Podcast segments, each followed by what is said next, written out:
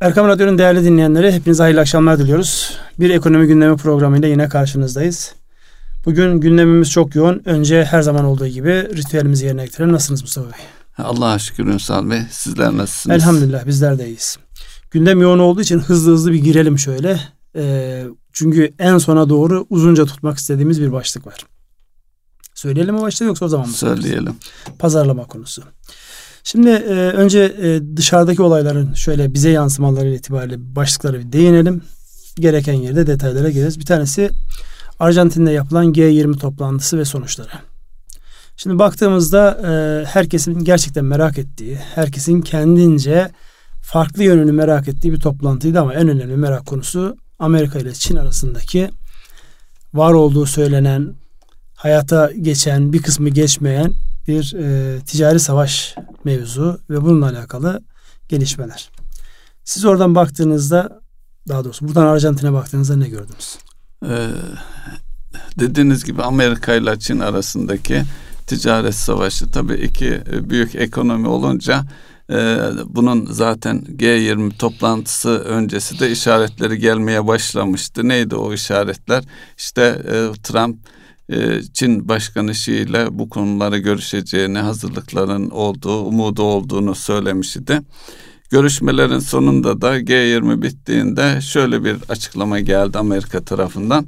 90 gün süresince yeni herhangi bir vergiyle ilgili karşılıklı adım atmayacakları yönünde, yani bir nevi 90 günlük geçici bir ateşkes ve bu süre içerisinde de hatta şunu da söyledi Trump.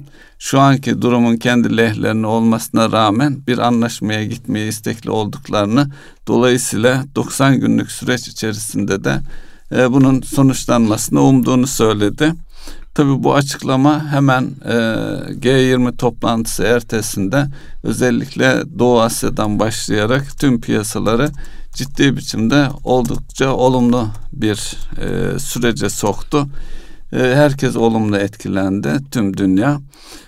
Ancak hemen ertesi gün Çin tarafından bunu destekleyen herhangi bir yorum ve açıklama gelmemiş olmasının bu işin sanki bir pamuk ipliğine bağlı gibi algılandı ve bir gün önceki olumlu hava birden eski haline döndü. G20'nin anahtarlarıyla bu şekilde geçti. Tabii G20 ile ilgili dünyanın en büyük ekonomisi şu da vardı. Genel olarak yorumlar içerisinde bizim Türkiye'yi ilgilendirmesi açısından orada bizim liderliğimizin, Cumhurbaşkanı'nın katılımcılar arasında en ciddi ve insanları bir araya getirip uzlaştırmacı bir rol oynadığı yönünde de özellikle Amerikan taraflarından da olumlu yönde açıklamalar geldi. Şimdi burada tabii en önemli başlık özellikle dünyaya şu an yoğun bir şekilde bir resesyon, bu ticari savaşların ekonomileri tekrar bir durgunluğa sokmasıyla alakalı bir başlık vardı. O başlığa yönelik çok fazla bir açıklama olmadı. Bir IMF başkanı olan hanımefendinin, yani Fed faiz raporları ve işte resesyonla alakalı bir değerlendirme, ki bu toplantılardan sonra olan bir açıklama. Yani herkes acaba yeniden bir resesyon mu? Yani orası bir bilinçli olarak sanki köpürtülüyor gibi bir şey var. Sizin bu anlamda gözlemlediğiniz, yani özel bir başlık gördünüz mü orada, yoksa yani sadece bu genel anlamda ülkelerin birbirleriyle olan böyle su üstünde ve su altındaki operasyonlar mıydı? Orada dikkatimi çekmedi ama resesyonla ilgili bu IMF Başkanı Lagarde'dan hanımefendinin de gerileme olacağını, resesyona girileceği yönünde daha önceden beri devam eden, altını çizdiği açıklamaları var. Yani bu ticari savaşların ekonomileri daralttığı yönünde bunun ipuçları da görülmeye başlandı. Görülüyor çünkü birçok alanda herkes birbirinin önünü kesmekle meşgul. Yani eskiden bırakınız yapsınlar, bırakınız geçsinler, herkesin istediği kadar olacağı yerler, genişleyebileceği bir alan varken, şimdi işte birazdan geçeceğimiz bir başlık, işte Çin'in en büyük teknoloji şirketi olan Huawei'in sahibinin kızı olan, aynı zamanda şirketin de finansal işlerin başı olan hanımefendinin Kanada'da gözaltına alınması, tutuklanması süreci. Şimdi bu Çin-Amerikan ilişkileri açısından baktığımızda dünyanın şu an borsadaki değer karşılığı anlamda en büyük firması Apple. Apple 1 trilyon doları aşmıştı. 1 trilyon doları aştı. Aşağı geliyor, yukarı çıkıyor ama yani dünya tarihinde 1 trilyon doların değer anlamında aşan ilk şirket. Belki de tek şirket şu an. İlki Amazon'da aştı. Amazon ilk aştı diyelim. Ama Amazon'unki daha sonra şey oldu. Hatta şu an mesela bakarsan Suudi petrol devini açarlarsa o 3-4 trilyon dolar gibi bir rakam çıkar ortaya. Yani neyse o sözü biraz sınırlı olarak tutalım orada. Ama buradaki mesaj şu. Yani en büyük firmanızın sahibinin kızı ve şirketin tepe yönetiminde bir insanı bir şekilde İran'daki ambargoyu deldi diye siz gözaltına almak konusunda bu kadar kararlıysanız o 90 günlük ateşkes yön değiştiriyor, şekil değiştiriyor gibi bir anlam çıkar. Bu mudur sizin yani tıkanma dediğiniz ya da dünya ticaretini büyütme noktasında engel olabilecek başlıklardan bir tanesi? Bu sayılabilir mi? Bu da sayılabilir çünkü önemli bir konu bu. Bunun çeşitli uzantıları da olması söz konusu. Huawei ile ilgili bu açıklamadan sonra farklı bilgiler de gelmeye başladı. Şirketle ilgili büyük bir şirket, satışlar itibariyle Apple'ı geçmiş. Ancak bu şirket telefon üretimi yanı sıra altyapı da üreten bir şirket. Şu an bildiğim kadarıyla Türkiye'deki bütün GSM operatörlerinin altyapısında eskiden Amerikan şirketleri vardı. Şu an bu şirket çok kuvvetli muhtemelen. Yani Ümrani'ye gittiğiniz zaman bir sürü Çinli görüyorsunuz. Onlar genellikle bu Huawei'nin çalışanları. Şöyle olmuş. Bunun şimdi biz 4G vardı. Biz 4.5G'ye geçtik. Tüm dünya 5G'ye geçmeye hazırlanıyor. Bu 5G teknolojisinde bu şirket çok öne çıkmış. Yani alınan patentlerin %10'u falan ona aitmiş. Bir de daha önce birkaç yıl önceden beri bizim ülkeye de yansımaları olmuş. Güvenlik endişeleriyle özellikle Amerikan Pentagon'un bir ihalesinden yasaklanmış ve bu yasaklama başka ülkelere de sirayet etmiş. Benzer ülkelerde Huawei'nin altyapı ihalelerine girmesini yasaklamış. Hatta ne kadar şey bilmiyorum. Birkaç yıl önce biz de bir ihaleden çıkarmışız Huawei'yi. Şimdi tabii bu ticaret savaşı deyince Apple'ın değerini falan konuştuk. Sanki bu yeni gelecek teknolojide Amerika kendi şu ana kadar sadece Amerikan şirketlerinin belirleyici olduğu bir şeydeydi.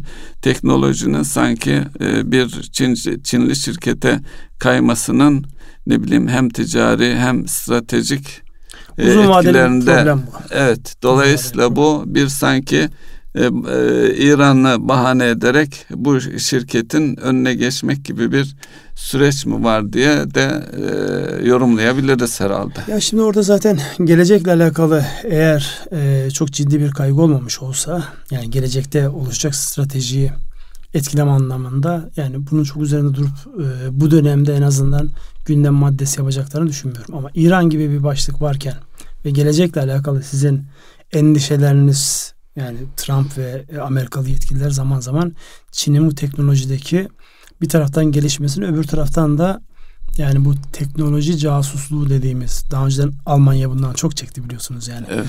Hatta anlatılan bir şey, ünlü bir marka işte bir lokomotif yapıyor. Fuara gidiyor, koyuyor kendi lokomotifini. Bir bakıyor karşı tarafta Çin standında aynı lokomotif var. Dolayısıyla bundan fevkalade rahatsız oldukları bir dönemde ileride daha önüne geçilemez bir hale alacağı noktasında kaygıların olduğu gün gibi ortada. Çünkü en sonunda değerleneceğimiz pazarlama konusunda Türkiye'ye gelmiş dünyanın en meşhur pazarlama gurularından Philip Kotler'in bir şeyi var orada. Çin ve Amerikan karşılaştırması var. Her ne kadar kendisi Amerikan kökenli olsa dahi bir karşılaştırmada Çin'in stratejik anlamda çok daha böyle liyakat esaslı bir yoldan gittiği gibi bir vurgu var. Dolayısıyla bu daha yeni başlıyor. Öyle görünüyor. Bu arada 5G dedik, onu farkı nedir değinmekte belki yarar olabilir. Hem hızı artıran hem de gelecekte sadece iletişimde insanları değil makinaları da, yani tüm nesnelerini birbirine bağlayacak bir altyapıyı da destekliyor olması. Yani yapay zekanın ürünleri artık kendini... Evet. Bağıra bağıra gösteriyor. Yani evdeki buzdolabımız, bulaşık makinamız, ne bileyim deterjan satıcısı marketlerle konuşup kendi siparişini, kendi şeyini, her şeyini veriyor olacak. Bizim rolümüz ne olacak orada? Efendim? Sadece ödeyen taraf mı olacağız? Biz ödeyeceğiz. Evet. Şimdi bu başlıktan sonra hemen Fransa'daki olaylar, petrol fiyatları ve Katar'ın OPEC'ten çıkması diye 3 başlık var. Hangisini değerlendirmek istersiniz? Bir tanesini siz alın, bir tanesini ben alayım. Buyurun Hünsal Bey. Ben petrol fiyatlarını alayım. Bu petrol fiyatlarındaki şu an yaşadığımız, yani 89-90 dolarları görüp ondan sonra tekrar 60 dolarların altına inme süreci enteresan bir süreç. Ve arkasından da OPEC'te ciddi bir kavga var. Yani petrol üreten ülkelerin bir araya gelerek oluşturduğu kartel şu an çatlamış vaziyette. Bu kartelin dışında kalan neredeyse Rusya bunların her türlü hareketlerini domine eder hale geldi. Şimdi petrolün fiyatlarının ucuzlaması kime yarar sorusu, kim bu işten zarar görür sorusunun cevabını ararsak, yani bu dönemde nelerin olabileceği noktasında da biraz ışık tutacaktır bize. Şu an en büyük üretici Suudi Arabistan. Suudi Arabistan şu an özgür hareket edebilecek durumda mı? Değil. Yani eli kolu her taraftan bağlamış. Bir taraftan İran'da, işte Yemen'de tutuştukları kavga, öbür taraftan uzun yıllar işte İslam dünyasında İşte şeye karşı, İsrail'e karşı ve Batı'ya karşı, Batı demeyelim de özellikle İsrail'e karşı duruşu, Filistin'i destekleyen tavrı, Mısır'da yapılan işte darbeyi destekliyor olması falan, yani Suudi Arabistan çok farklı bir rol üstlenmiş vaziyette. Üstüne üstlük onlar yetmiyormuş gibi bir de Türkiye'de işlenen o cinayetin işte her geçen gün böyle adım adım, gıdım gıdım piyasaya sunulan düşünceler, fikirler, işte Amerikan Senatosu'nda bir toplantı yapılıyor. Sınırlı sayıda insanın katıldığı toplantı yapıyor. Konunun araştırmasıyla alakalı. İşte Amerikan istihbaratının başındaki hanımefendileri dinliyorlar. Sonra çıkıyor dışarıya. 3 ayrı görüş, yani Suudi Arabistan'ı dış politikada çok ciddi sıkıştıracak açıklamalar yapıyor. Belli ki burada çok çok sıkı bir pazarlık var. Dolayısıyla o pazarlığın yansıması da bizim hayatımızda nereye yansıyor? Başka yerlere yansımasının yanında petrol fiyatlarına yansıyor. Hünsal Bey, bu konu G20'de yeterince şey bulmadı. Onu niye bağlıyorsunuz? Yani karşılık bulmadı. Yani yine Amerika pazarlık şansını başka bir kimseye kaptırmak istemiyor orada. Çünkü konunun bütün şeyi Amerika'nın elinde. Bütün, yani bir taraftan koruma altına alıyor. Öbür taraftan işte bu senatörler çıkıp bir şeyler söylüyor. Yani orada Amerika'nın oynadığı bir iyi polis kötü polis rolü var. Dolayısıyla yani orayı çok fazla gündeme getirmemeli tamamen Amerika'nın şeyiyle. Çünkü Amerika dışında yani herkes bir anlamda orada Amerika'nın duruşuna bakıyor. Yani İran mevzunda olduğu gibi. İran mevzunda kendince bir ambargo koydu. Birilerini dahil etti. Birilerini dışarıya çıkardı. Ona karşı işte İran ödeme sistemleriyle alakalı Avrupa ile bir anlaşma yaptık diye dün açıklama yaptılar. Mesela bununla alakalı Avrupa'dan bir ses gelmedi.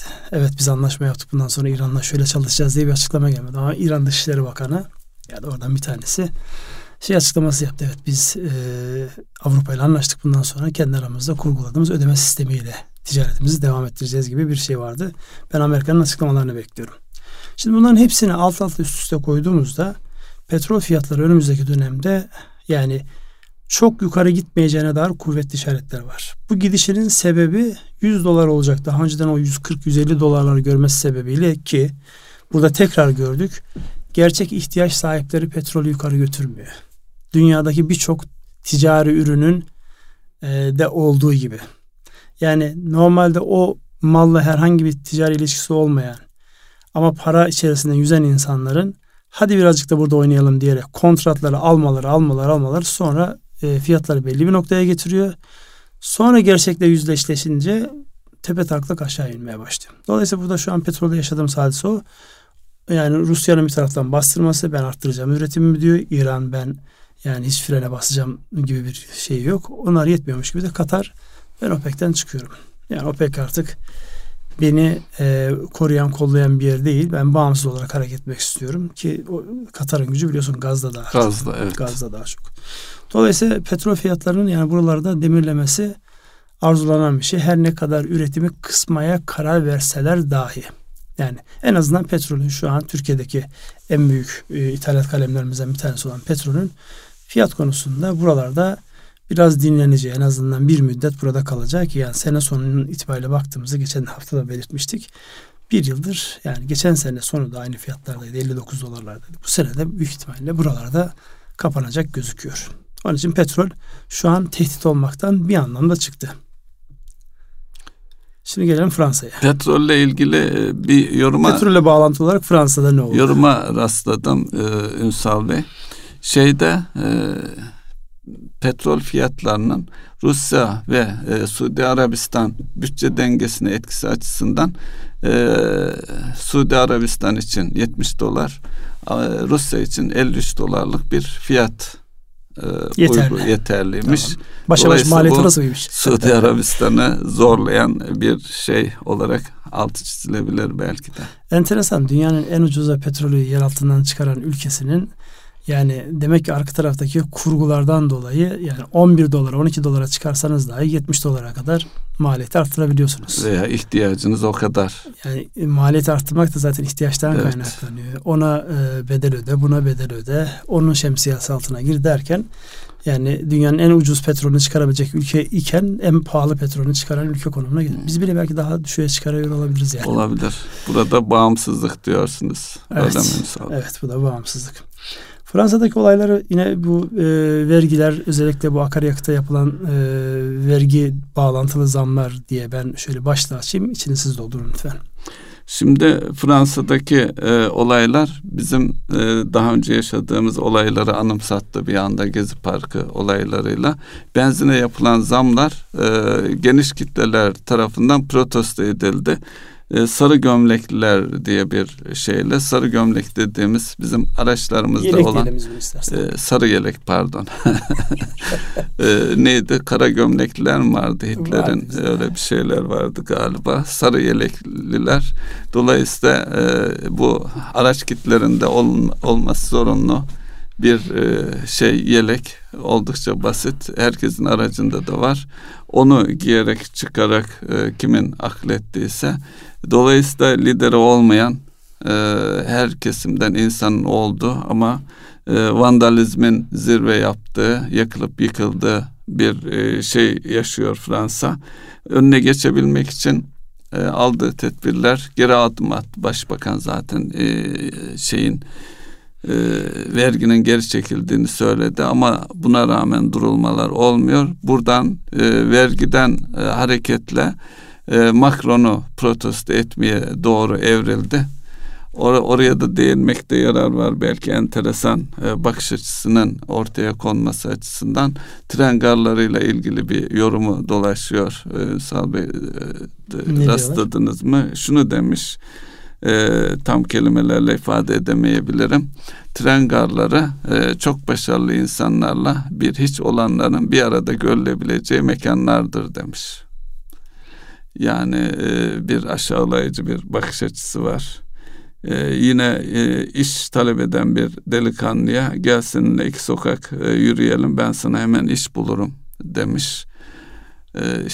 İş isteyen insanlar için, bunu zaman zaman biz de burada tartışıyoruz.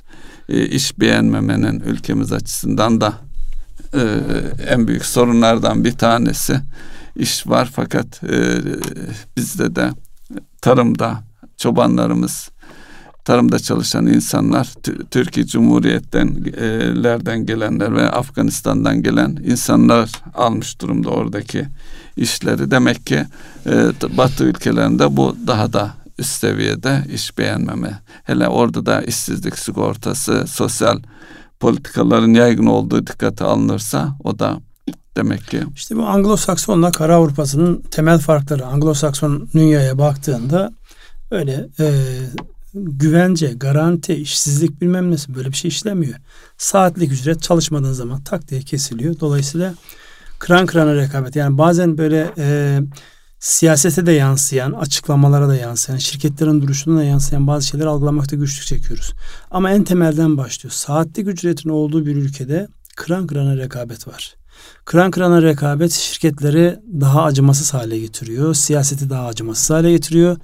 Dünyaya bakış açısını da o şekle dönüştürüyor. Yani kendi menfaatini maksimumda tutma mantığı. Rekabet açısından bakarsanız Hünsal Bey ne dersiniz bu yaklaşıma? Rekabet açısından baktığınızda yani kapitalizmin en tepe noktası, yani vahşi kapitalizmin en tepe noktası. Dolayısıyla yani bizim onlarla bu anlamda yani işte her şeyi güvence altına alma, özellikle de bu şeyler noktasında işten çıkarmaların zorlaştığı ya da işten çıkarılanların çok ciddi maliyetlerle firmalara maliyet oluşturduğu noktasından baktığımızda yani çok zor bizim bu anlamda baktığımızda o rekabet etmemiz. Şeye bakıyorsunuz, Uzak Doğu'ya bakıyorsunuz, Çin'e bakıyorsunuz. Çin'de de yani uygulamada kapitalist ama arka tarafta hala komünist olan bir ülke var. Dolayısıyla kontrolü o anlamda yapabiliyor. Yani bizim kendimize has bir tarz bulup pratik olan, zeki olan, çabuk çözüm üreten ama çabuk da bıkan tarafımızı, o bıkan kısmını bir şekilde töler ederek başka bir şey yapmamız lazım. İşte rekabet, pazarlama konuda da herhalde biraz başlıklar, inşallah fırsat olursa oraya da değiniriz. Peki Fransa'daki bu hadise dünyaya yayılır mı? Çünkü Fransa biliyorsunuz bu anlamda 68 kuşağında da çok etkin rol oynamış bir ülke. İşte bundan birkaç yıl önce özellikle dünyada farklı terör olaylarının, başta işte bu şeydeki yani icat edilmiş, Irak'ta ve Suriye'de icat edilmiş, yani Allah muhafaza İslam olduğu iddia edilen ama tamamen kurmaca bir terör örgütünü yapmış olduğu olaylar da hatırlarsanız en kanlıları Fransa ve devamında gelmişti. Evet. Fransa bu anlamda niye bir kobay ülke olarak seçildi? Ben onu hep merak etmişimdir. Dediğiniz gibi işte 68 kuşağı var. Tüm dünyaya damga vurmuş. Orada olaylar başlamış. Daha öncesine gidersek işte şeyde yapılan Fransız devrimi falan tüm dünyayı etkilemiş. Dolayısıyla Fransızların genlerinde böyle bir şey var. Günümüze gelirsek hele hele sosyal medya ve iletişim açısından yani birileri isterse bunu yaygınlaştırabilir herhalde. Yani Arap Baharı'na baktığımız zaman işte Tunus'ta başlayan bir şey hızlıca yayıldı ve ciddi bir İslam ülkeleri arasında travmaya neden oldu. Aslında şimdi bu tip hareketlere lidersiz dönüyor ama yani sosyal medyanın görünürde yok lider. Sosyal medyanın manipüle etme, sosyal medyanın olayı çok geniş kitlelere yayabilme açısından baktığımızda herhalde dünya tarihinde bu kadar hızlı insanların organize olabileceği ya da algısının bu kadar kolay manipüle edilebileceği bir dönemde olmamıştır. Yani şu an acaba müthiş bir ikna psikolojisi çalışıyor. Terör saldırılarından sonra OHAL uygulamaya geçmişti. Olağanüstü hal. Bir yılı da geçmişti hatta. Bize yönelik eleştirilerde niye onlar konuşulmuyor deniyordu. Kaldırıldı mı da sorusunu sordum kendime. Kaldırıldı mıydı acaba Fransa'da? Yani kaldırıldığına dair bir şey yok ama şimdi baktığımızda yani özellikle bu hafta sonu yani cumartesi günü beklenen olaylarda işte bir taraftan kamu görevlisi olan polislerin greve gitmesi, özel şey, yani orası daha çok su götürecek görünüyor. Ekonomik anlamda baktığımızda yani burada bir anlamda aslında düşünüyorum ben. Amerika'nın özellikle bu dünyayı kamplaştırdığı, saflaştırdığı dönemlerde bu tip noktalardan acaba kendi lehine bir şey çıkarır mı diye yine her şeyin altında Amerika'yı aramak gibi bir hastalık peyda oldu ya. Yani bu iş nihayetinde koalisyonların olduğu bir dönem. Koalisyonların sonucunda nereye varır bu hadise hep beraber göreceğiz ama şu bir gerçek, benzer hareketler yani Fransa'daki bu hadiselere baktığımızda, detaya baktığımızda çok kolay kopyalanabilir bir şey gibi duruyor. Çünkü talep son derece masum. Yani öfkelenmiş kitleler var. Tabii ağır vergi yükü var. Öfkelenmiş kitleler var. Yani birilerinin ortaya çıkması başka insanların ortaya çıkmasını sağlıyor ve çok hızlı bir şekilde bu şiddete verilebiliyor. Onun için yani enteresan, tehlikeli bir döneme girdi diye düşünüyorum ben dünyanın bu gidişi. İnşallah çok geniş zarar verecek boyutlara ulaşmadan bir şekilde bir sulh hasıl olur. Ya da en azından yönetimler bu anlamda bu gelişmeler önceden görerek uzlaşma kültürüyle orta noktayı bulurlar. Şimdi dış dünya ve Türkiye bağlantılı olarak son başlığımız Amerika'da görülmekte üzere olan bir dava. Halk Bankası davasında Genel Müdür Yardımcısı Hakan Atilla'nın davasıyla alakalı. Ona biliyorsunuz bir ceza verilmişti. Savcılık bu cezayı az bularak temize götürmek gibi bir düşünce vardı. Fakat dün önceki gün düşen haberlerde savcılığın bu kararı temize götürmekten vazgeçtiği. Bu da bizim bir pazarlığımız olsa gerek. Yani evet. Bir yerlerde çünkü biz üzerimize düşeni yaptık. Yani Türkiye'de görülmekte olan bir davada işte karar verildi ve olay neticelendi. Bu mevzunun da bir an önce karara bağlanması. Halk Bankası mevzunun artık gündemden çıkması. Yani gönül bunu istiyor. Bu konuda sizin dikkatinizi çeken herhangi bir şey oldu mu? Halkbank olayı ekonomik açıdan bir Demokles'in kılıcı gibi sallanıyordu diyebiliriz. Çünkü baştan beri Halk Bankası olayının akabinde Halk Bankası üzerinden ciddi bir Türkiye'ye yönelik, Halk Bankası'na yönelik bir ceza geleceği aylarca konuşuldu. Bu netleşmesi gereken bir şey olarak duruyordu. Özellikle kur üzerinden son Ağustos'ta beri yaşadığımız travma, geldiğimiz nokta itibariyle bu da önemli bir dosya olarak duruyordu. Zaten şu anki aldığı ceza Hakan Atilla'nın Temmuz ayında bitiyormuş. Belki ondan önce de dönüşü mümkün olabilir ama Halk Bankası'nı da rahatlatan bizim ekonomik açıdan bakışım iç dengelerimizde, dış finansman ihtiyaçlarımızı da rahatlatan bir haber olarak dikkate alabiliriz. Evet.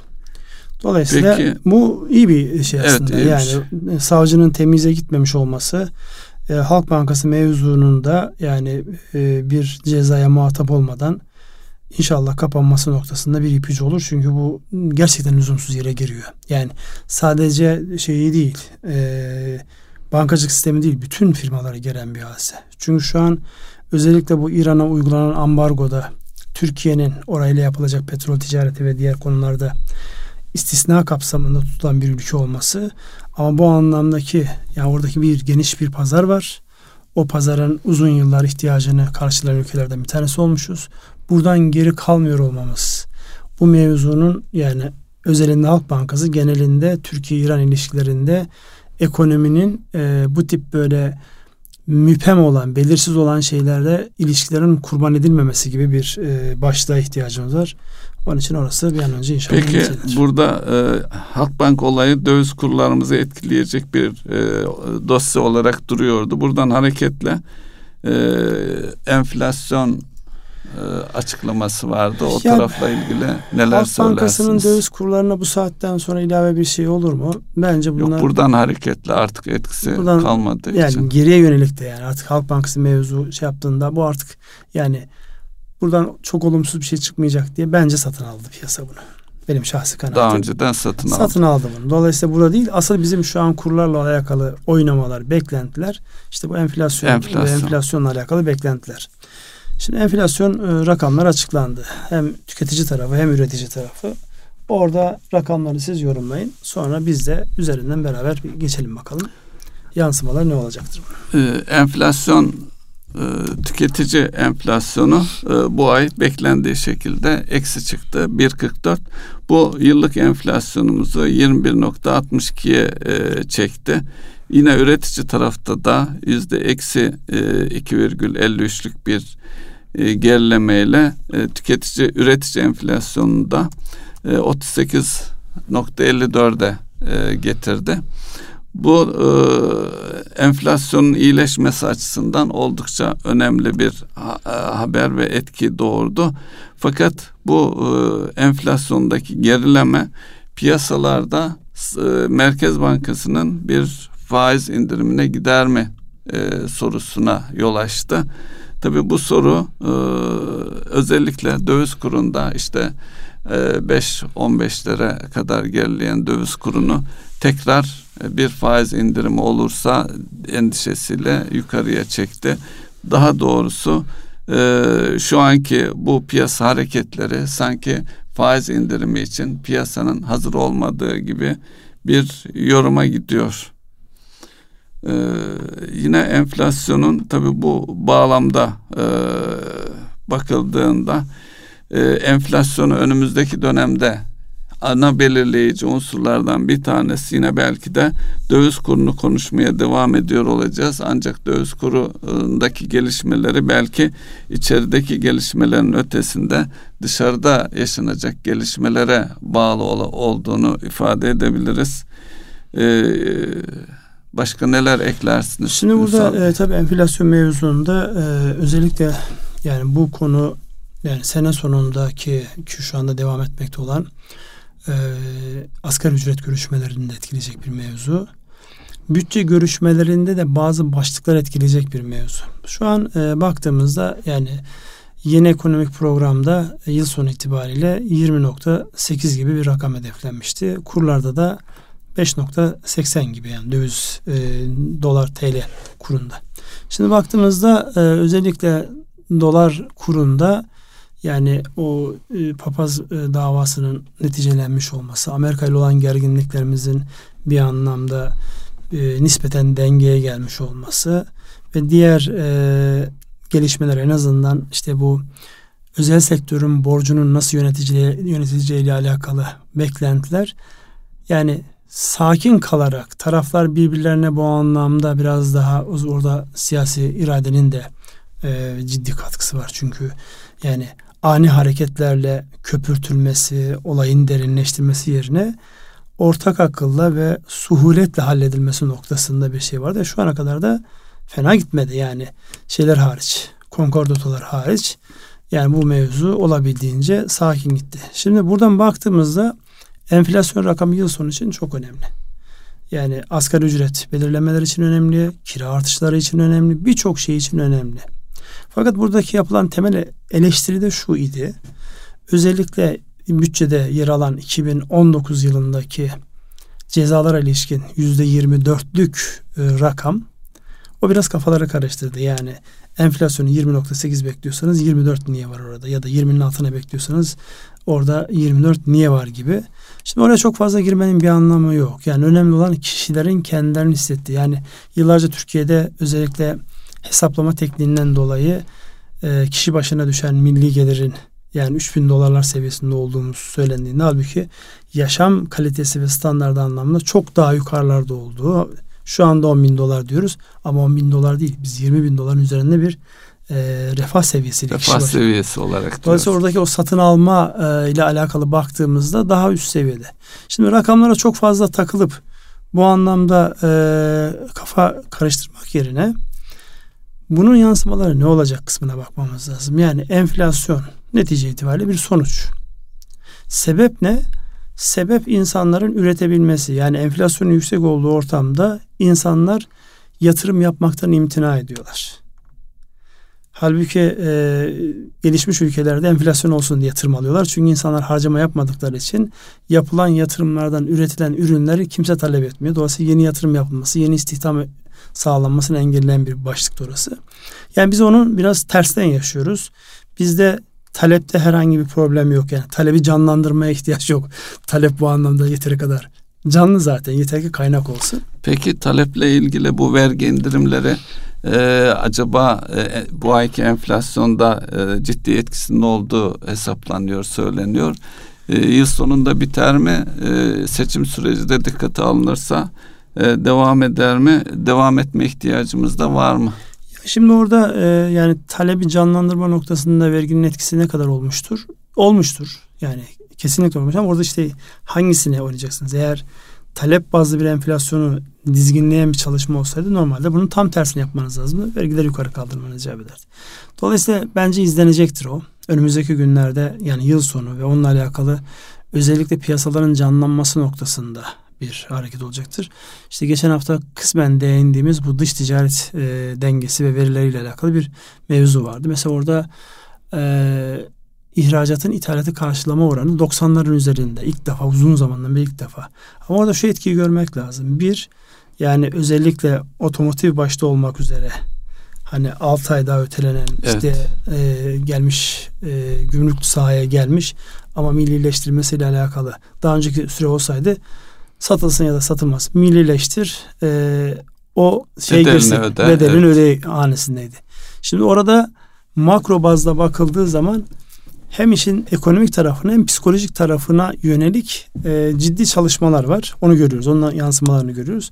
Dolayısıyla yani bu Mart ayının sonuna kadar uzar mı kısmını bence hükümet yani görecektir Ocak ve bu aradaki siyasi yansımalarını, insanların psikolojilerine yansımalarını bakarak uzatabilirdi. Birkaç hafta sonra netleşir. Evet, birkaç hafta sonra netleşir ama şu bir gerçek, bütçe kanunu çıkıp meclisten onaylandığında yani birçok şey beklenti olmaktan çıkıp artık bütçe kanununda nokta rakam olarak yani 2019'la alakalı parametreler olarak önümüze düşecek. Yani onunla zaten alt komisyonlarında şeyini gördük işte. Genel kuruldan netleşinceye kadar. Evet, başka başlığımız bu enflasyonun haricinde özellikle şeye değindiğimizde yani enflasyonu işletmeler tarafına yansıyan oradaki sert düşüş var aslında. Soğuma, üretici tarafında, evet. Üretici tarafında sert bir düşüş var. Orada işletmelerin üretiminde ya da stoklarında bir gelişme var mı? Ne yapıyor? Sizin soğuma diye tabir ettiğiniz şeyin yansıması ne oluyor firmalara? Onunla birlikte asgari ücret üzerinde biraz daha belki durabilir miyiz? Çünkü ekonomide soğuma var. Asgari ücret belirlenecek. Doğal olarak enflasyonun altında bir şey belirlenmiyor. Ama şirketlere, neticede şirketler ödeyecek. İş adamlarına baktığımız zaman da şu ana kadar enflasyonun altında artış yapmadık. Peki bu dönem ne yapacaksınız? Dönüp kendi işlerinde cirolarına, üretim miktarlarına, üretimdeki gerilemelere falan bakınca işçi çıkarmak zorunda kalabiliriz gibi bir yorumlar var. O da tabii çok daha sıkıntılı bir süreç.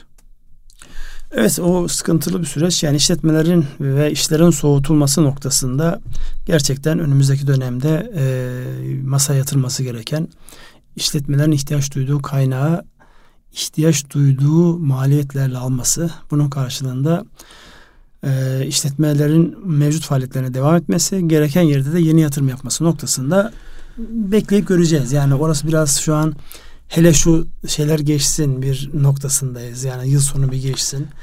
İnşallah şeye kadar uzamaz, seçime kadar uzamaz. Seçime kadar uzamaz. Seçime kadar uzarsa bizim soğumamız fazlalaşır.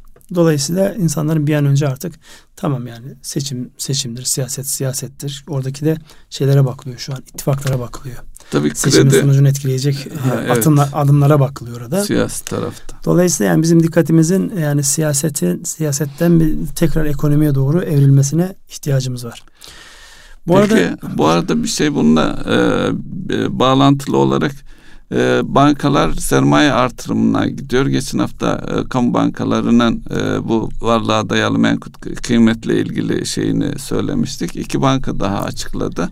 Dolayısıyla bu da bankaların sermaye artırması aynı zamanda piyasaya daha fazla kredi verme imkanları ortaya çıkacak. O açıdan değerlendirebilir misiniz? Tabii şu an bir gerçek var. Yani özellikle bu 2008 yılında yaşanan global krizde şu görüldü. Finansal istikrar bazı dönemlerde sizin fiyat istikrarınızdan, istihdama sağlamış olduğunuz katkıdan çok daha önemli. Yani finans sistemi sağlıklı işliyorsa diğerlerinin üzerinde bir oyun geliştirebiliyorsunuz. Oraları dizayn edebiliyorsunuz. Ama finans sisteminiz tıkandığında, yani tıkanmanın anlamı şu, yeni kaynak girişi sağlayamadığınızda, mevcut aktif kalitenizde vermiş olduğunuz kredilerin kalitesinin bozulmasında bir artış olduğunda, yani her zaman bir ticaretin tamamında alacağım bir kısmını alamak normaldir. Onu tolere edebilirsiniz. Evet. Bu %3'tür. Çok zorlarsınız %5 olur. Ama böyle zamanlarda bu oran %10'lara çıktığı zaman otomatik olarak zaten kaynak üretme noktasında yani dünyanın genel gidişatıyla entegre olmuş bir yapının burada bir de hasar vermeye başladığında daha korkak, daha ürkek davranmaya başlıyor. Onu telafi etmenin yolu nedir? Onu telafi etmenin yolu kaynak bir özden gelir, bir de dışarıdan gelir. Öz kaynağınızı arttırdığınızda size bankacılık sektöründe bu konuda çok sıkı düzenlemeler olduğu için aktifinizi büyütecek imkanlar kaldıraç etkisi yapar. Ama bunu her banka yapamayabilir. Orada sermaye yapısı fevkalade önemli. Bizde kamu bankaları var. Ağırlıklı olarak yabancı sermayeli bankalar var. Her bir şeye bakmamız lazım. Bankanın kendi hikayesine bakmamız lazım. Türkiye'de daha önceden işte Yunanlılar geldi, banka satın aldı. Sonra kendi ülkelerinde krizden dolayı sattılar. İşte Belçika geldi, Türkiye'den banka aldı, sattılar. Ruslar aldı, sattılar. Niye yapıyorlar? Çünkü buradaki iki gerekçeyle bir, ellerindeki en değerli kıymetler bunlar. Dolayısıyla satmak gerektiğinde en rahat bunları satmak kolay. Satmak kolay. İkincisi de bu yapılar büyüyor. Yapı büyüdükçe ilave sermaye ihtiyaç duyuyor. Dolayısıyla ilave sermaye mi yoksa satıp en azından realize etmek karını. Onlar realize etmeyi tercih etti ama şu an İtalyanlar devam ediyor, İspanyollar devam ediyor. İşte Yunanlılardan alan Katarlılar devam ediyor. Yani herkes devam ediyor aslında. Yani yabancı şeyinde bir problem yok. Daha küçük ölçekli olup yani büyüyelim mi, büyümeyelim mi noktasında olan bankaların bu anlamda tabii ki farklı çözümler üretmesi iyi olacaktır diye düşünüyorum. Çünkü bankacılık sistemi öz kaynağıyla ve kaynak kalitesiyle ekonominin gidişatında en önemli belirleyici olan unsurların başında geliyor. Onun için bankacılık sisteminin başına bir şey gelmemesi lazım. Her ne kadar kızsak dahi bazı böyle şeylerden, evet, yani işte niye böyle oluyor falan. Oranlar yüksek. Oranlar yüksek diye, ama bankacılık sektörünün sağlıklı işlemesi uzun vadeli olarak bakılır. Burada inancınıza göre siz şeyinizi farklılaştırabilirsiniz. Finansman modellerini farklılaştırabilirsiniz. Onun için de istikrara ihtiyaç var. Oradan bir adım bu tarafa doğru bir gelelim. Peki. Geleceğimiz yer şurası. Bizim zaman zaman gündeme getirdiğimiz bir şey var. Türkiye'de gayrimenkul borsası ile alakalı. Onunla alakalı müsiyat bünyesinde atılmış bir adım var. Ben o adımı biraz da müsiyatta bu işin çalışan, yani teknokrat anlamında bu işin sorumlu olan insanlarla daha önceden de konuşmalarım olduğu için güzel bir adım. Yani Türkiye'de bir gayrimenkul borsasının kurulmuş olması, kurulacak olması, fiyatların keyfe göre değil, işte sıkışıklığa göre değil de belli bir standarda göre belirlenmesi ve dönmesinin ciddi avantajı olacaktır ki zaten Çevre Şehircilik Bakanlığı da bu anlamda geçen defa özellikle tapu sistemini yeniden gözden geçirerek bunun altyapısını kurma noktasında bir adım atıldığını görüyoruz. Son gelelim başlığımız, yani vakit de daralıyor, biraz uzun konuşmayı hayal ediyordum. Onun için biraz kısa keseceğiz belki. Pazarlama mevzu. Malumunuz geçtiğimiz günlerde Dünya Pazarlama Zirvesi yapıldı. İstanbul Ticaret Odası'nın ev sahipliğinde ve buraya yaklaşık 4000 dünyanın muhtelif yerlerinde pazarlama, marka yönetme konusunda uzman, konusunun uzmanı, işini bilen ya da iş öğrenmeye çalışan 4000 üzerinde davet oldu. Biz iş yoğunluğundan dolayı tabii katılamadık. Yani sizin de katılamadığınızı biliyorum ama bir taraftan da yani sanki oradaymışız gibi her gelişmeleri izlemeye çalıştık. O zirvenin ne anlama geldiğini, marka, özellikle pazarlamanın ne anlama geldiği günümüz dünyasında şöyle bir başlıklarla girelim çünkü ona çok ihtiyacımız olacak. Yani ister ülkenin pazarlanması, ister şehirlerin pazarlanması, ister ürünlerin pazarlanması noktasında çok farklı bir şeye geçtik. Çağa geçtik. Nedir? Eskilerin söylediği bir sözü çok severim. Ondan hareket edebiliriz belki de. Müşterisiz emtia zayidir demiş eskiler. İltifat kısmında var mı? Marifet iltifata tabidir derler. Evet, o da evet. Evet, pazarlama konusunda ne oluyor? Dünya ne tarafa doğru gidiyor? Önce şu pazarlama satışının farklı olması konusuna şöyle bir başlık olarak bir açsak.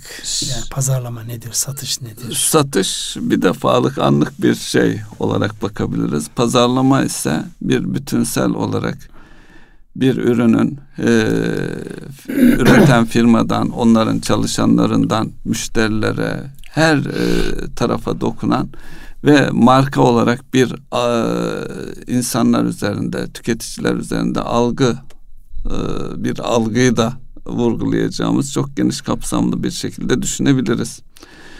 Hele hele şimdiki dönemde daha önceki şeylerle ilgili, sosyal medyayla ilgili bir sosyal medya olgusu var. Bu sosyal medya olgusu markalarla, ürünlerle ilgili şöyle de bir fırsat sunuyor. Aynı zamanda tehdit de sunuyor. Sosyal medyada nasıl insanlar daha çok maruz kaldığı reklam, tanıtım bombardımanının ötesinde işte bir reklam izlemiş oluyoruz. Filmi izliyoruz.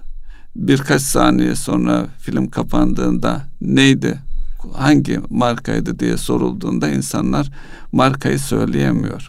Ama onun ötesinde şimdi yaşanan olgulardan bir tanesi oluşturduğunuz sosyal medyada hangi grubun içerisindeyseniz orada ne konuşuluyorsa o çok daha belirleyici hale gelmiş durumda. Dolayısıyla şu anda markalar, şirketler bunun farkına varmış durumda ve yoğun olarak bu tarafa doğru tanıtım tarafında, özellikle reklam tarafında, sosyal ağlar üzerinde bir hareket izliyorlar. Şimdi pazarlama tabii makro detaya doğru gitti ama. Evet, yani makro olarak baktığımızda pazarlama dediğimiz hadisenin içerisinde düşünce var, tasarım var. Benzerlerinden farklılaşma var. Yani burada ana hatlarıyla onlara çok yoğun kafa yorulduğu bir sürece girdik. Yani eskiden pazarlama tarafı dediğiniz gibi sadece olayın işte tanıtımıyla alakalı bir hadiseydi. Şimdi tanıtımından ziyade başka bir şey sunuyor olmanız icap eder. Zaten eskiden ürün değer sunuyor olmak. Eskiden üründü. Şimdi onun adı değer oldu. Değer ne demek? İnsanların tutunup kendilerini hayatta kalacak ya da işte önemli hissedecekleri bir husus. Şimdi ürün dediğinizde belli o nerede kullanılacak ama değer dediğinizde hayatın tamamını kaplayan bir hale getiriyorsunuz. Ve bu değer dediğiniz hadise, eğer konunuz ülke ise ülkeyi bir değer olarak insanlara sunuyorsunuz. Yani Türkiye'nin bir değer olarak dünyanın geri kalanına nasıl sunmak istersiniz? Türkiye deyince insanların aklına ne gelsin istersiniz? Bu insanlar Türkiye deyince hangi özellikleri ön plana çıksın ya da hangi özellikleri asla akla gelmesin? Çünkü hep pozitif yönetmiyorsunuz. Bir de negatifin aşağı çekilmesiyle alakalı taraf var. Bu şirketler tarafına geldiğimizde farklı, şehirler tarafına geldiğimizde mesela İstanbul bir marka mı? Evet, İstanbul bir marka. Pazarlanıyor mu yeterince? Hayır, yeterince pazarlanmıyor. Yani Doğu Roma İmparatorluğu'na başşehirlik yapmış. Osmanlı'ya başşehirlik yapmış. Şu an uzun yıllar işte İslam dünyasının hilafetinin başşehri olmuş bir şehir. Yılda aldığı turist sayısı Barcelona'dan, Roma'dan, Paris'ten aşağı mı olmalı? Hitap ettiği kültüre baktığınızda, yani temas halinde bulunduğumuz kültürlere baktığınızda Rus'u da burada olmak istiyor. Balkanlardaki Hırvat'ı, Sırp'ı, işte Boşna, Makedon'u herkes burada olmak istiyor. Dönüp baktığınızda çevre coğrafyalarda İran, işte Arap dünyası, işte Kuzey Afrika. Dolayısıyla her biriyle farklı iletişimi olan bir şehrin ve bir ülkenin yani pazarlanması bir değer olarak bu insanlara yeterince sunulmuş durumda mı? Orada çok gidilecek yolumuz var. Zaten bu konuda da bu zirveye gelmiş olan işte dünyanın en önemli isimlerinden Philip Kotler'in bize yönelik bir tavsiyesi var. Oradaki o başlıklara, yani neler yapılması gerektiği noktası, özellikle fikir, tasarım ve bunun hayata geçirilmesi. Çünkü geldiğimiz nokta deneyim sunun diyorlar. Yani bir deneyim nasıl sunulur? Yapay zekayı da bunun içerisine dahil edin. Burada kanal yönetimine de dahil edin. Çünkü eskiden tek kanal vardı. Lokale gidiyorsunuz, dükkan alıyorsunuz. Şimdi kanalların sayısı çoğaldı. Şimdi İngilizcesi omnichannel dedikleri çok kanallı, değerin çok kanaldan sunulduğu bir dönemdeyiz. Bu dönemi nasıl değerlendirmek gerekir insanlara? Bir filmin içerisinde İşte zaman zaman görüyoruz, yani eskiden yapmadığımız şeyler işte Türk Hava Yolları ile başlayan, değişik markalarımızla devam eden bir süreç var. Bunların sayısını nasıl arttırabiliriz? Bu Philip Kotler'den bahsettik. Siz de İstanbul'dan giriş yaptınız. İstanbul'la ilgili üç tane şeyin altını çiziyor. Bir tanesi İstanbul'la ilgili finans merkezi hedefimizle ilgili sorulmuş bir soruya. Şunu diyor, güven oluşturmak şehirle ilgili.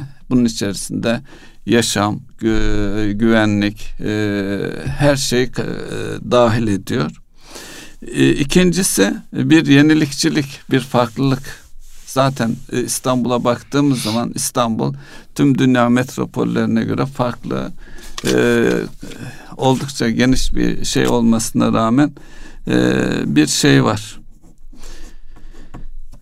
Farklılığı ön planda. Bir üçüncüsü olarak da dünyayla entegre ve dünyayla uzlaşan bir şey. Bu ürün tarafında da, pazarlama tarafında da hassasiyetlerden bir tanesi aldığınız hizmetin, ürünün dünyaya etkisi. Dolayısıyla böyle de bir hassasiyet oluşmuş durumda. Yine yani bir ürün aldığı zaman işte küresel ısınma, çevresel etkileri, bunların tümünü artık insanlar dikkate almaya başlıyor. Yani sizin markanız, ürününüz dünyayla da entegre, dünyayla da barışık ve uyumlu olması bekleniyor.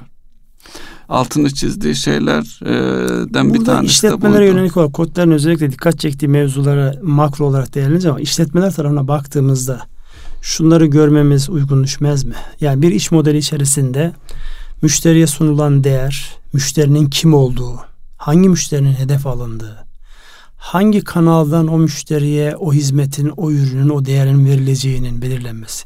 Bu ilişkiyi kimlerin ve nasıl yöneteceği, yönetirken insanları ve işletmeyi nasıl konumlandıracağı gibi çok geniş başlıklarda, yani eskiden satış pazarlama bir arada aynı insanlara yaptırırken bu işin bambaşka bir boyutta olduğuna dikkat çekmek icap eder. Yani pazarlama bambaşka bir konu. Yani belki satışı da içine alacak ama satıştan farklı bir şey olarak düşünmemiz gerekiyor. Çünkü burada satıştan bağımsız. Pazarlama dediğiniz hadisede işin içerisine düşünce ve tasarım girdiği zaman, yani bir gramlık üretim yapmaksızın sadece düşüncenizle ve tasarımınızla dünyanın her tarafını ürettirebilirsiniz. İşte en başında konuştuğumuz o Apple, Huawei ya da Çin şeyine baktığınızda birisi tasarladı, öbürünü ürettirdi. Şu an geldiğimiz noktada ne var? Daha önceden üreten bir dakika dur dedi. Yani sadece sen değil, ben de bir şeyler yapabilirim diye geldi. Dolayısıyla burada yani pazarlama mevzunun, zamanımız dar olduğu için belki bir programın başlı başına bir pazarlama mevzunu ayırmamız icap eder. Pazarlama mevzunun işletmeler tarafından çok daha geniş ele alınması gerektiği konusuna dikkat çekelim. Orada kodların özellikle bir Çin-Amerika karşılaştırması var. Sizden ricam, orada Trump'tan hareketle ve Çin'le karşılaştırarak bir şey söylüyor. Ya bunların hepsinin pazarlamada ne kadar önemli olduğuna da bir vurgu aslında. Şunu söylüyor, çok önemli bir vurgu. Trump'la ilgili, Trump'ı eleştiriyor. Bir iş adamı, %40 onu desteklemiyor, okumuyor. Bir iş adamı olarak bencil bir şekilde hareket ettiğini söylüyor. Çin'le ilgili ise enteresan bir şey söylüyor. Çin'in iyi yönetildiğini, özellikle liderlerin çok dikkatli bir şekilde seçildiğini söylüyor. Dolayısıyla aradaki fark da, en önemli şeylerden bir tanesi de liderlik. Liderlik doğru hareket seçilmişse ister ülke ister şirket olsun ciddi biçimde fark yaratabiliyor. Tabii basına yansıyandan tam anlamadım ya. Türkiye Kotler ve ekibiyle bir anlaşma mı yaptı? Çünkü bizim arkadaşlarımız Türkiye'nin ve özelinde de İstanbul'un pazarlanması konusunda farklı öneriler olacak. İşte havalandaki girişten bahsetmiş. Yani havalanda işte giriyoruz, kendi markanız yok. Neredeyse tamamı İtalyanların markasını, reklamını yapıyorsunuz ya da onların ön plana çıktığını görüyoruz. Sizin markalarınız nerede noktasında bir şey var. Yani bir dikkat çekme var. Ama ben o konuşmadan basına yansımadığı için tam anlayamadım. Kotler ve ekibiyle Türkiye'nin hem ülke, şehirler hem de işletmeler ve markalar düzeyinde bir sanki genel bir anlaşma ya da bu anlamda bir danışmanlık desteği alınıyor gibi bir şey vardı. Orada İlber Hoca'nın da enteresan bir şey var. Yani oradaki o sunumlarda İlber Ortaylı'nın da Türkiye'nin geçmişten bugüne, İstanbul'un geçmişten bugüne değerlendirmesinde böyle dikkat çeken bir mevzu vardı. İlgilenenlerin en azından medyaya yansıyan yönüyle bir göz atmalarında fayda var. Orada özellikle geleceğin pazarlanmasında, gelecek dünyanın ele alınmasında gelişen pazarlama algıları ve trendlerinin bütün işletmeler açısından fevkalade önemli olduğunu biliyoruz, görüyoruz. Hatta burada şey var, Aymaralar diye bir şey var, bir Latin Amerika'da yaşayan bir şey. Aymaralar. Hı. Şimdi burada Güney Amerika'da yaşayan, Bolivya, Peru sınırında yaşayan 2 milyon kişinin kullandığı bir dil var. Dilde geleceğe öyle şüpheyle olması müphem olarak bakılan şey olarak bakılır. Ama geçmişe geleceği görebileceğiniz ayna gözüyle bakılan bir bakış açısından bahsediliyor. Hatta bir yazıda okumuştum onu, hiç unutmuyorum. Yani geçen seneyi geleceğinize bir ayna olarak, bir yol haritası olarak değerlendirin ve ona göre bakış açınızı değiştirin, lisanınızı değiştirin gibi bir başlık vardı. Biz de işte 2018 yılı, yani takvim tamamen zihinseldir, psikolojiktir. Ama bir ölçü birimi ise şayet 2018 yılında yaşadıklarımızı 2019'una birer ayna olarak koyup iyilere devam, eksikleri tamamlama, yanlışları doğrultma gibi bir süreç olabilir diye düşünüyorum. Bir de şey söylemiş, niye Pazarlama Bakanınız yok demiş. Evet, onu da bir başlık olarak bir şey, not olarak alalım. Oradan işaretler geliyor, sürenizi doldurdunuz diye. Biz de hızımızı alamadık. İnşallah bu eksik bıraktığımız kısmı sonrasında tamamlarız. Erkam Radyo'nun değerli dinleyenleri, bir ekonomi gündemi programının daha sonuna geldik. Bazı noktalarda özellikle pazarlama konusunda hızımızı alamamış olmanın yarım kaldı. Bunu önümüzdeki programlarda, zaten bu bir kerelik ve tek bir gündem maddesi değil, sürekli gündem maddesi olarak başladık. Biz bunu ara ara ele almayı isteriz. Eğer sizler de dinlemek isterseniz hepinize hayırlı akşamlar diliyoruz. Hayırlı akşamlar.